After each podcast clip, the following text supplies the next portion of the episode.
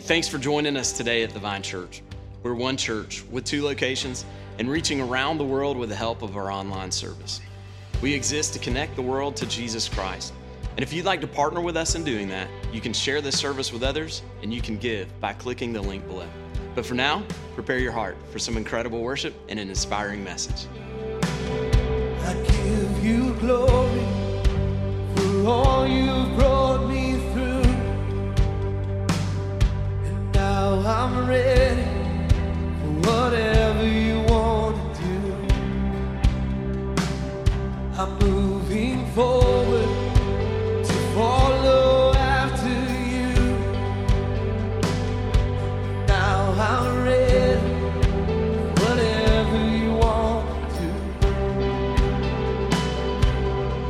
Your presence is an open door. Want you, Lord, like never before. Your presence is an open door. So come now, Lord. Never before this.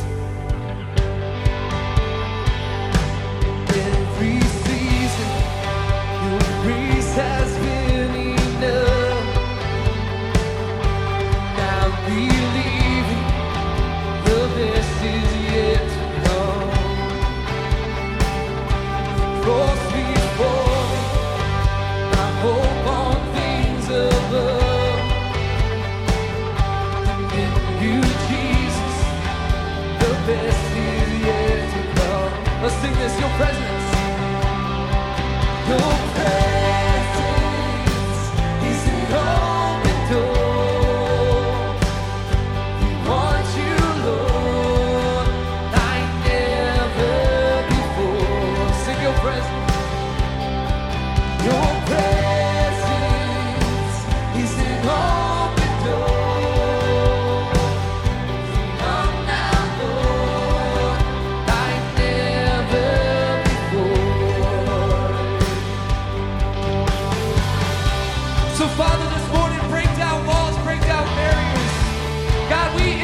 You this morning to come in, be big, and to do something new this morning. God, in your name we pray, come in this place. I know a breakthrough is coming. I faith, I see a miracle. My God has made me a promise and it won't stop now. Let's proclaim that this morning. I know this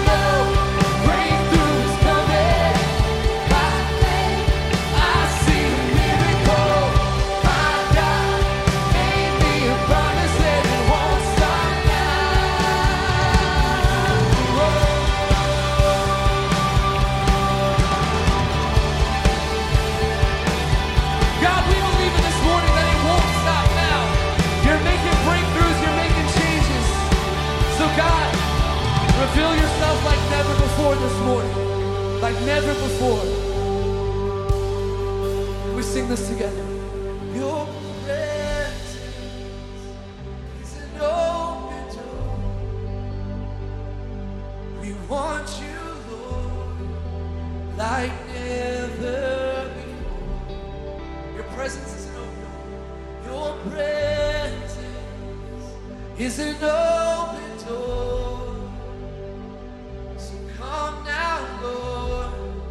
Like never before.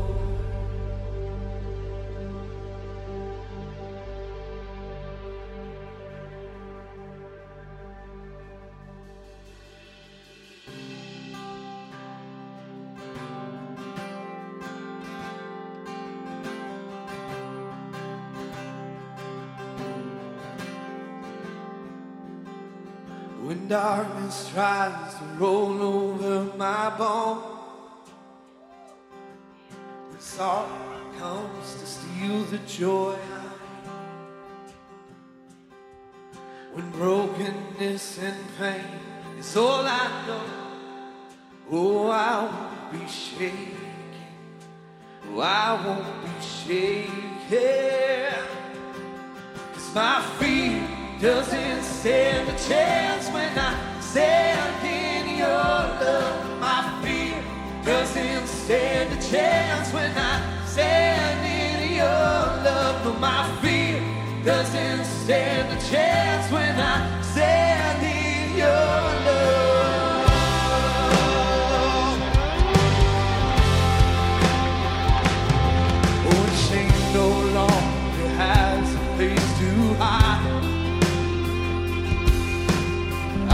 Not a captive to life, and I'm not afraid to leave my past behind. Oh, I won't be shaken. Oh, I won't be shaken. Let's sing this together, church.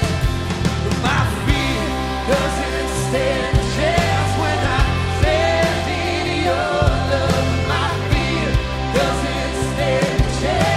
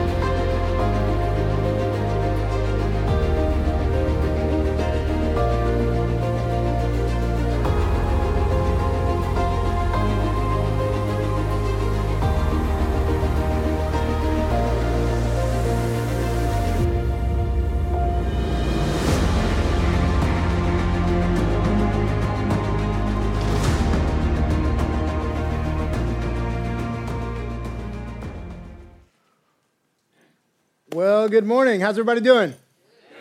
For, yes, I love it so much. This is a rowdy bunch. I love it.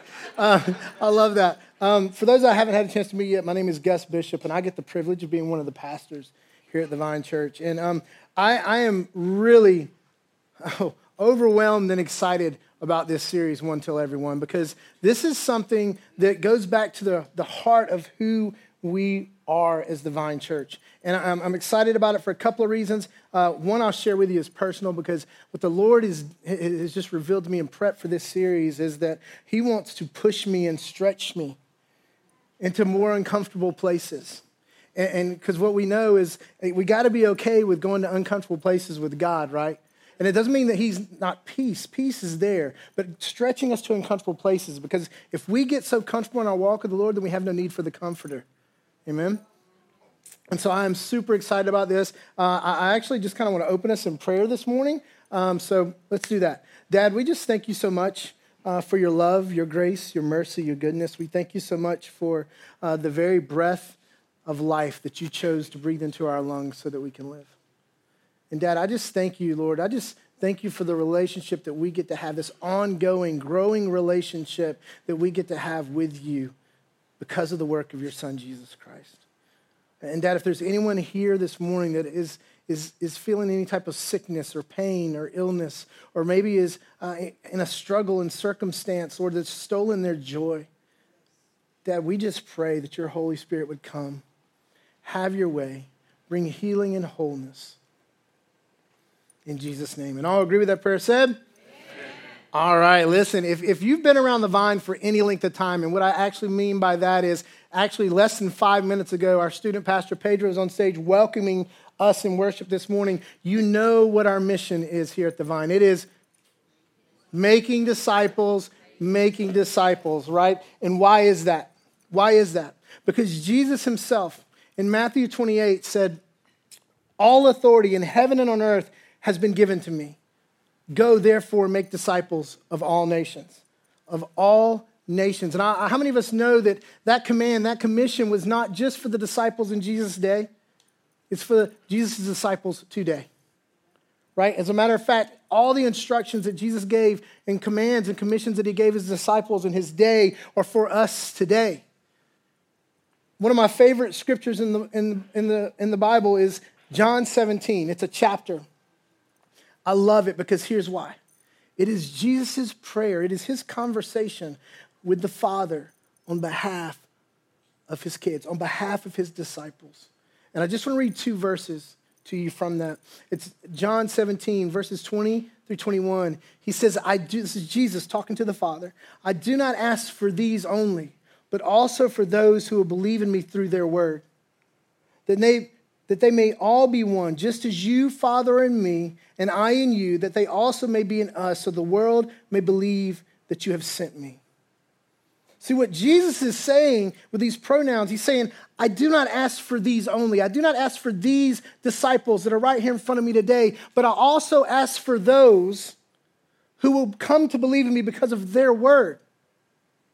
And so what he's saying is he's saying, not just these, but as they share and make disciples that make disciples, making disciples, making disciples, making disciples, making disciples, until one day, one Sunday morning at one church in two locations, those commissions and those commands and instructions land on us as his sons and daughters.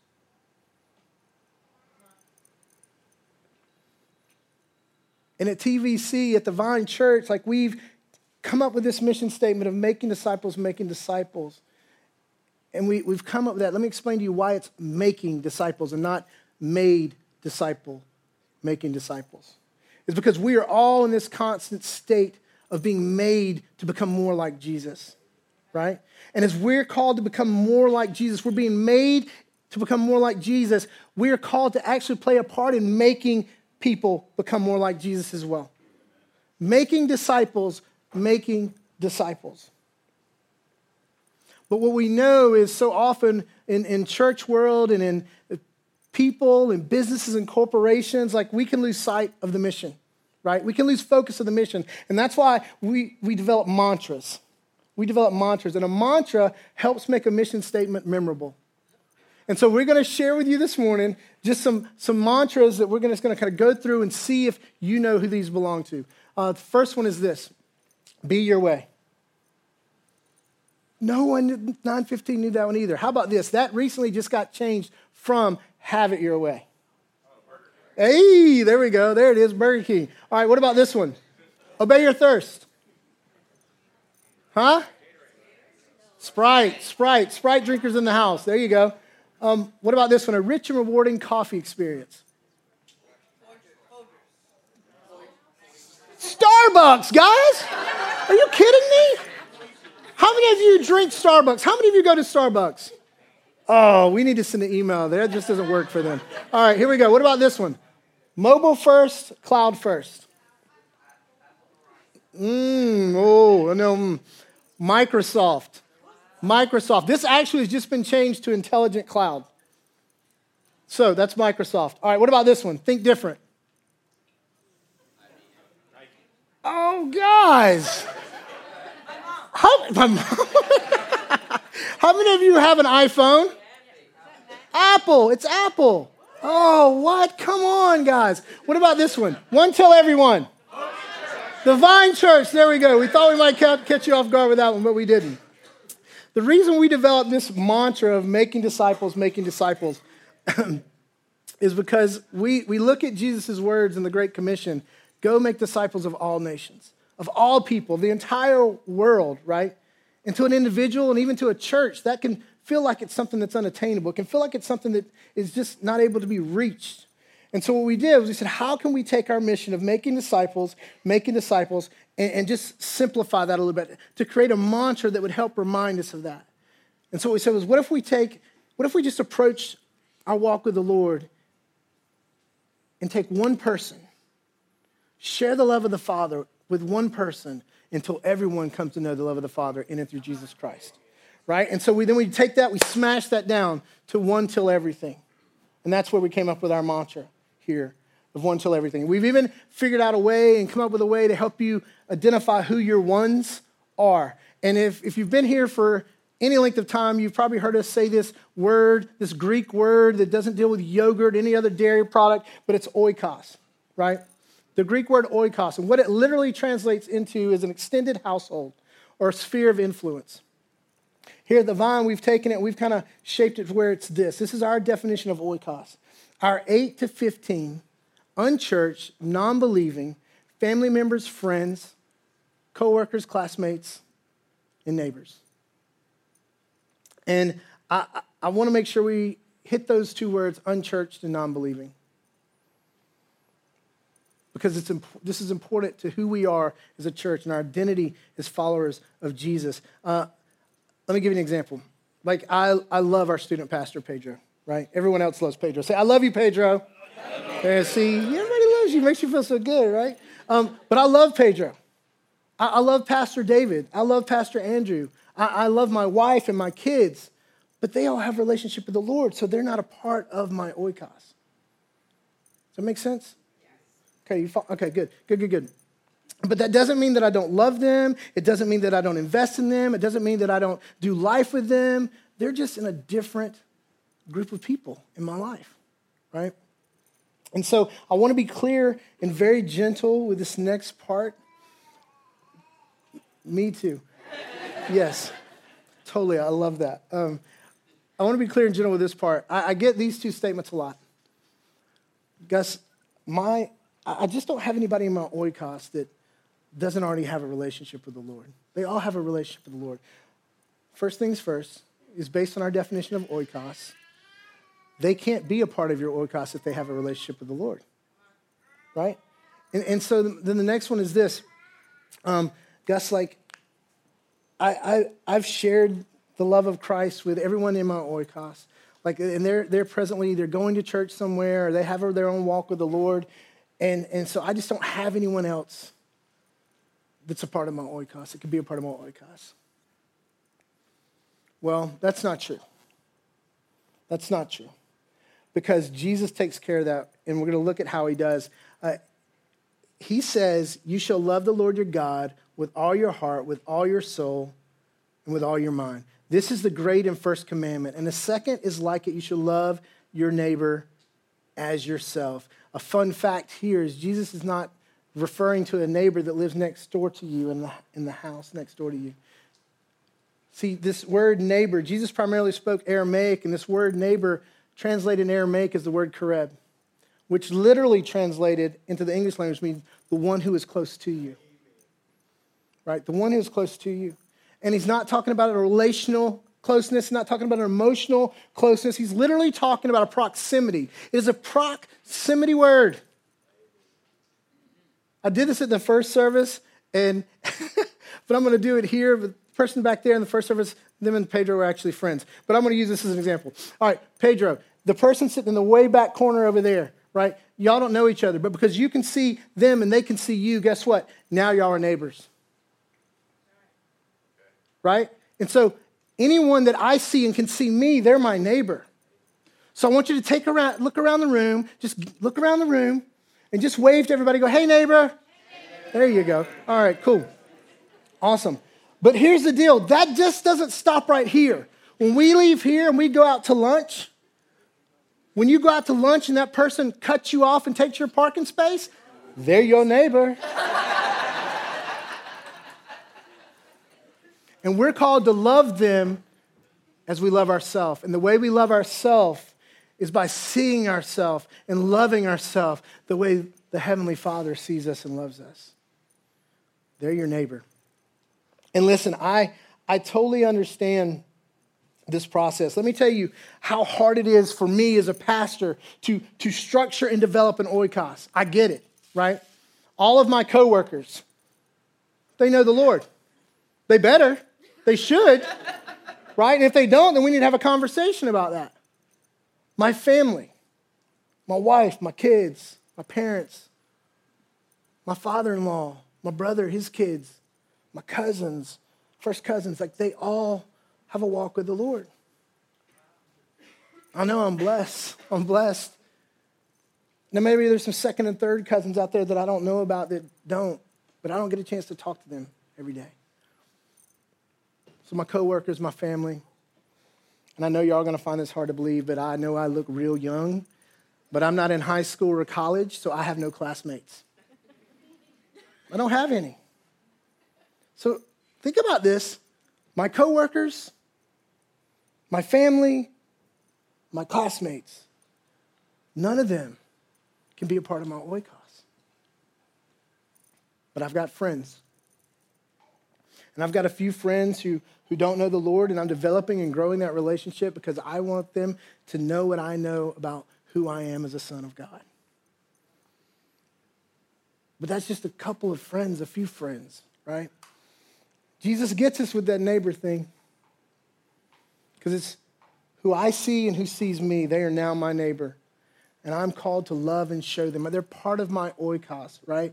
And so for me, I've had to strategically position myself in places so that I can expand my oikos, right? And, and some of you may know this. I have a little bit of a coffee addiction, and, and so I like to hang out at a local coffee house in the area, and I'm up there pretty much. Uh, some people call it my second office. I would call it my first office, right? Because um, I'm up there probably three or four times a week, but it's strategically done that way because I need to expand my oikos. We've established oikos. We've established the definition of it. Now let's look at what the Scripture tells us in regards to why it's important to pursue our oikos and share Jesus with our oikos. So if you have your Bible or Bible app, we're going to be in Luke chapter eight.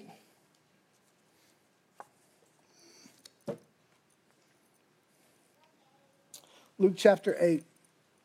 If you don't have a Bible or Bible app, the words will be on the screen. If you don't have a Bible, I just want to encourage you. If you don't have a Bible here with you or one at home, uh, I just want to encourage you when you leave here this morning, if you go out those double doors, you can stop by our guest services desk or you can stop by our cafe counter, and, and we have free copies of the Bible. Just take one. Take one, because what we know and we believe here at the Vine Church is the Word of God does not return void. The Word of God, with a personal relationship with Jesus Christ, empowered by the Holy Spirit in us, will change our lives forever for the better.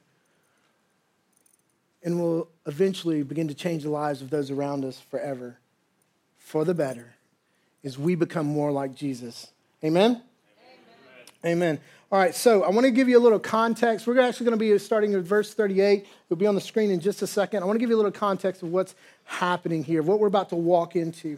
Um, Jesus and his disciples have sailed across the sea. Uh, they've landed on the shore of a region called the Gerasenes. And this is what they are met with when they step off the boat. A man with no clothes on, speaking in many voices because he has many demons that are living inside of him. And they, so many demons, they call themselves Legion. No clothes on. He's got broken chains and shackles hanging from him because people in the area were so scared of him, they tried to seize him and control him. But they, he's, so, he's so possessed and supernaturally strong that he's able to break these chains off. And so everybody looks at this guy like he's crazy. He's messed up, right? And they look at him, and he, because he's living in tombs, he's living in the graveyard. And so they look at him, and they're scared of him, and they're afraid of him. But I want to press pause for a second because let me tell you what Jesus does when he gets off the boat. He looks right past the dirt, right past the demonization, right past the difference, and sees the eternal value of the man. Sees the treasure and the gold that is in the man. And so Jesus goes on and he casts out these demons, casts them out, casts them into a herd of pigs, and a herd of pigs goes walking down to the lake and drown and they kill themselves. You would think that everybody in this area would be excited and happy about that, right? It's not what happened. They were angry. They were frightened because this is why. They saw more potential value in the pig, in the herd of pigs that just died instead of the eternal value and potential of the man that Jesus just saved. And I don't think that it's ironic that we're in this scripture this morning. We just finished a series called Running from God about Jonah, where Jonah was getting so upset with the Lord because uh, he wanted to have more pity on a plant than pity on one hundred twenty thousand people in Nineveh because they were different. So I want to challenge us this morning. When we look at people, it doesn't matter how different they are. It doesn't matter how dirty they are. It doesn't matter what kind of sin they're in. It doesn't matter. We have to stop, see past the dirt, past the mess, past the differences, and see them for their eternal potential value in the kingdom of God. Because that's what Jesus does. Oh, man, and that's what Jesus did for me. Had he just let me just sit there, not seeing something inside of me that I couldn't see myself, had he not just reached in and, and identified and placed value on my potential in the kingdom, there's a good literal chance that I would not be here, that I would be dead. But instead, because he's good, I get to stand before you this morning and just share the good news of Jesus. So, Jesus casts out the demons. Everybody's mad. Everyone's angry. They were trying to get them to get the, Jesus and his disciples to leave. And that's where we walk into the story, starting in verse thirty-eight. The man from whom the demons had gone begged that he might be with him, that he might stay with Jesus. But Jesus sent him away, saying, "Return to your home. Return to your family. Return to your friends. Return to your oikos." Jesus said, "Return to your home and declare how much God has done for you."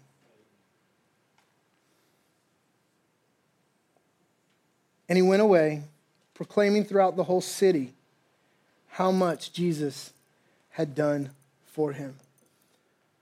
Guys, this once dirty, demonized maniac is now a messenger and missionary for Jesus Christ. And there's a couple of things that we can learn from this man this morning. And the first is this, if you're taking notes. An encounter with the Savior is worth shouting about. An encounter with the Savior is worth shouting about.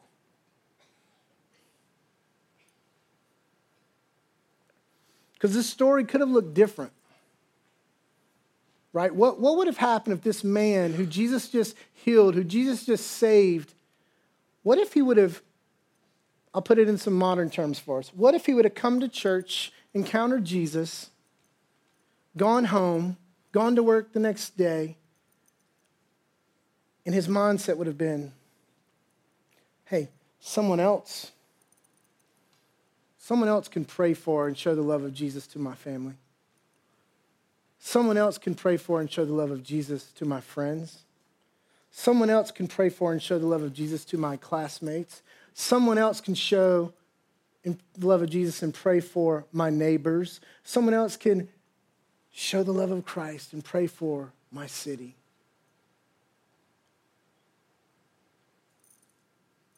See what happened, we don't necessarily know in Luke's account, but in Mark's account, if you go and you read Mark chapter seven, you'll see that when Jesus actually came back around with his disciples to this, this region, people were more accepting to receive him for who he was. The power of oikos, the power of one to everyone. This man, just, he, listen, Jesus just asked him to go where? Home. He went throughout the whole city proclaiming the good news, proclaiming what Jesus had done for him. I need you to bear with me. This, this one may sting a little bit. This one uh, stung me a little bit when the Lord was speaking it to me. Okay. We can't pass our personal responsibility to share Christ with our oikos off to someone else. Can't do that. Listen, it's not your responsibility to come to the coffee house that I'm at and share your story, your encounters with Jesus to my oikos, my sphere of influence. And it's not my responsibility to come to your workplace, to your home, to your neighbors. That's your responsibility. It's your responsibility. We have to start taking personal responsibility for our walk in Christ, our walk with Christ, in our sharing of Christ. Listen, if we've had an encounter with Jesus, it should be something we want to share and shout. Because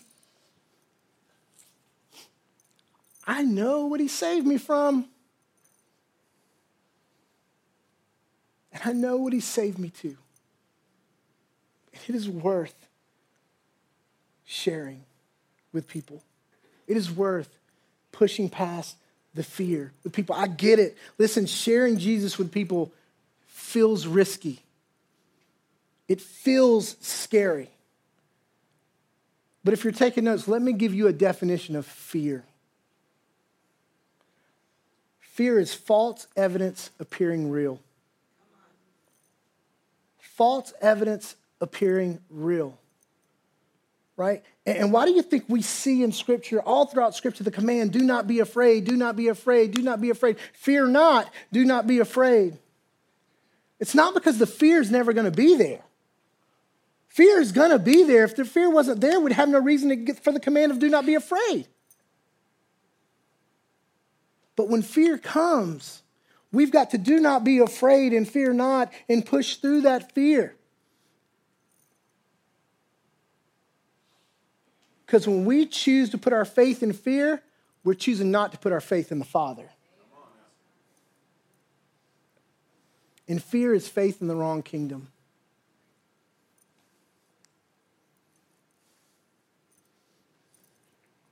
But I get it. I get it. Listen, I was at Mocha Moe's one day, and I was working. If you've ever come up there, you've seen me up there. I typically would go to the same spot every time. And I go to, there's like a little high-top bar that uh, runs alongside the window, the front entrance. And I typically go there, and I set myself up in the corner. And, and I do that for this reason. Like, I, I'm trying to be good, guys. I'm trying to be obedient to what the Lord asked me to do. And so as, what I try, I, I, as people try to start walking in, I'm, I'm trying to remember to ask the Lord, Lord, what do you want for them? Lord, how can I be an agent of your love towards that person? Is there something that you want to say to this person as they're coming in? I try. I miss it, guys, but I try. And so one day I'm working, and this couple walks in, and this guy's like six five, and he's like jerked out of his mind. He's huge. And he walks in. Him and his, him and his, I'm assuming his wife walk in, and um, I'm like, Lord, what do you, do you have something for them? Is there something you want me to share with them?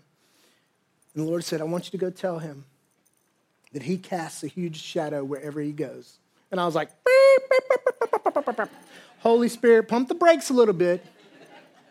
Because that could be taken so out of context. And this guy is big. right? And I'm sitting there and, and I'm listening. Do you have something else to go with that? You know, help me out, you know? And he goes, I want you to go tell him that he casts a huge shadow wherever he goes. And so what happens? Fear and anxiety. Oh, what? It's there. But I have to remember all the times it's been there before and all the times it was faithful when I took a step of obedience. And so I have to push through. Do not be afraid, Gus. Do not be afraid. Push through the fear. So I walk up to this man after after he gets his coffee. You know what I mean? And I'm like, hey, sir. So listen, um, my name's Gus, and I'm a local. I'm a pastor of a church in the local area, and um, I've and I just feel like I'm trying to be more obedient. I'm trying to listen to the Lord and be more obedient when He asks me to do things. And I said, so you're the lucky guy today, and I feel like that the Lord wants me to tell you something. But I need you to understand, if if you feel like it's not for you, that's totally okay. And then I asked for permission to share it. And he said, sure, go ahead. I said, okay. Push through, right? Push through. Take, take that step of faith. And I said, the Lord wants you to know that you cast a huge shadow wherever you go. Now press pause for a second. Because here's what I want you to know.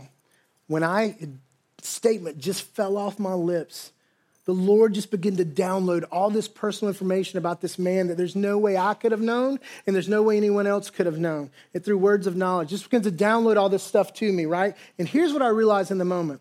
If I will be obedient to the little thing He's asked me to do, then He can trust me with much more. Unpause. Play. Okay? And, and, and so I share that with him. And so the long story short of it is I was like, listen, you cast a huge shadow wherever you go. But it's not, it's not, doesn't create fear in people. It doesn't create intimidation to people. It's actually a shadow that provides this coolness, this refreshness. People flock to you because they feel safe when they're in your shadow and under your covering. And this big six foot five man, tears begin to well up in his eyes, and he begin tears start running down his cheeks. And the lady he's with, tears are running down her cheeks. And the next thing I know, he just picks me up and he grabs me and he starts squeezing on me. My little legs are hanging and dangling like this, hanging and dangling like this, right? And, and I'm sitting there, and for, it had to have been thirty seconds. I'm like, oh man, okay, all right. Puts me down. He's weeping, sobbing. Puts me down. And I go, listen, that obviously meant something to you. But even if it didn't, what the Lord wants you to know is He had me come over here and talk to you because He wants you to know that He knows you, He loves you, and He believes in you. Guys, I get the fear. I get it. But we have to be open to expanding our oikos to people. And listen, if we've had an encounter with the Savior, it, we've got to push through the fear and shout about it. We've got to push through the fear and share it because there is a world that is dying to know that they are known, loved, and believed in by a heavenly Father, a good Father who loved them so much that He sent His Son to take the place of them. The second thing that we can learn from this man today is this: our oikos should never be empty. Our oikos should never be empty. This once demonized maniac not only went back to his family, but he went back through the whole city, the whole region, proclaiming what Jesus had done for him. Our oikos should always be expanding. Listen, as long as there are people alive on planet Earth who don't know the love of the Father and in through Jesus Christ, we have this personal responsibility to share that with them. Always expanding. And Jesus is not going to let us off the hook with it because He's already covered the neighbor's part. He's already covered the neighbor's part. Everywhere we go is a sphere of influence. Every person we see and that sees us is an opportunity. And as the band comes back up, I just want to share with you um, a story. See, I get making disciples, making disciples. I get our mission. I get our mantra of one till everyone is a, is a reminder to help me remember what my mission is and help me stay focused on my mission. I get it. But guys, I'm also a little special. And so sometimes the Lord has to just like break things down a little bit easier for me. And so in my quiet time and prep for this series, I just, I, I felt the Lord say this, Gus, I need to stretch you. Gus, I need to press you to uncomfortable places. I need to teach you how to expand your oikos in, in a different way.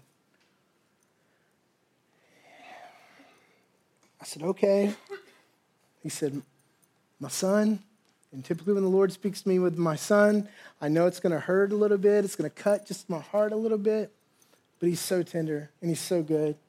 He says, my son, when one is one, so when O N E is W O N to my kingdom and my family, replace one.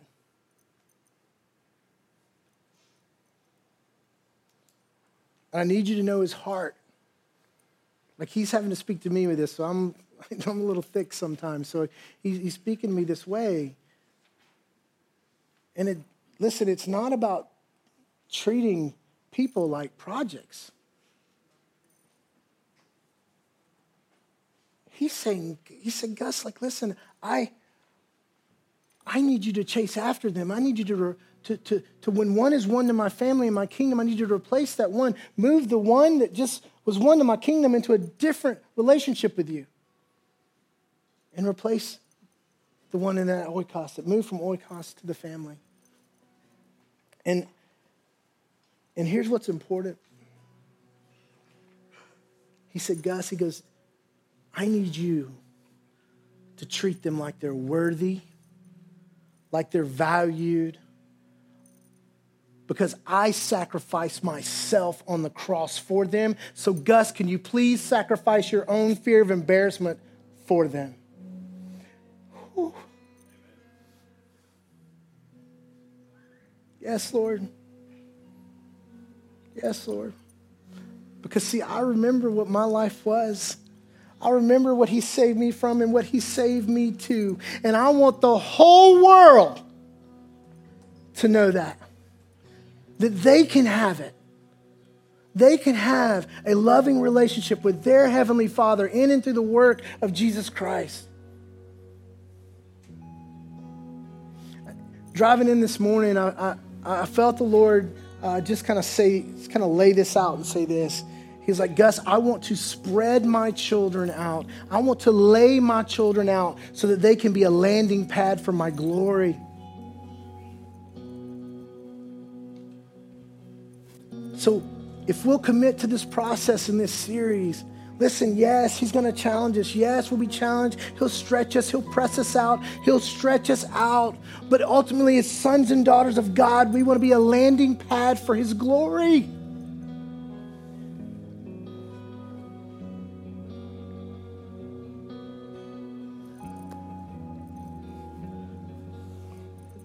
I'm in the process of finishing a book that we're going, it's going to be required reading for our second year students of the Vine School of Supernatural Ministry. And I want to share a paragraph with you because I think it applies to this series. It says, hope lies in the ever-present reality that the Lord is ready to move on behalf of a humble, renewed church. He is not reluctant to move in our cities and nations. Instead, he waits for us to overcome our reluctance and move into full agreement with his desires to revive and reform. This cultural revolution begins in the hearts of individuals, spreads to the family, invades the bride of Christ, invades the church, and soon becomes an irresistible force in love in our societies. But it must first be real in our hearts to have any authority to invade our workplaces, our schools, our universities, our homes.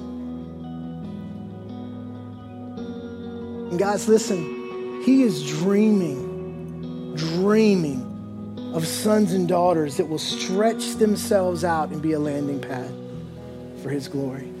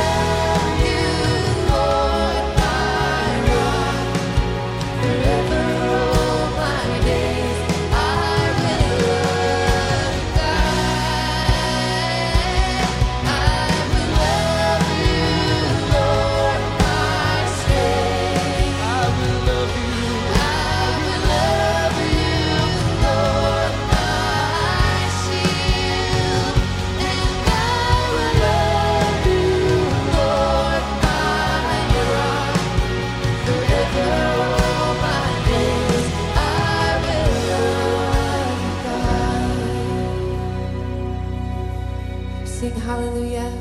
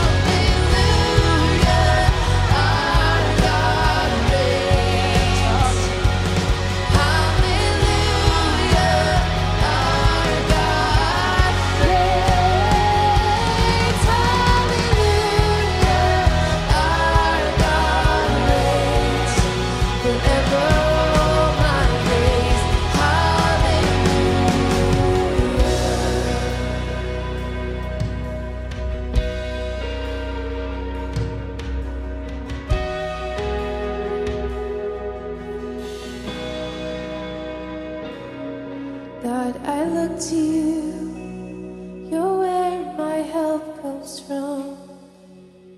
Give me wisdom. You know just what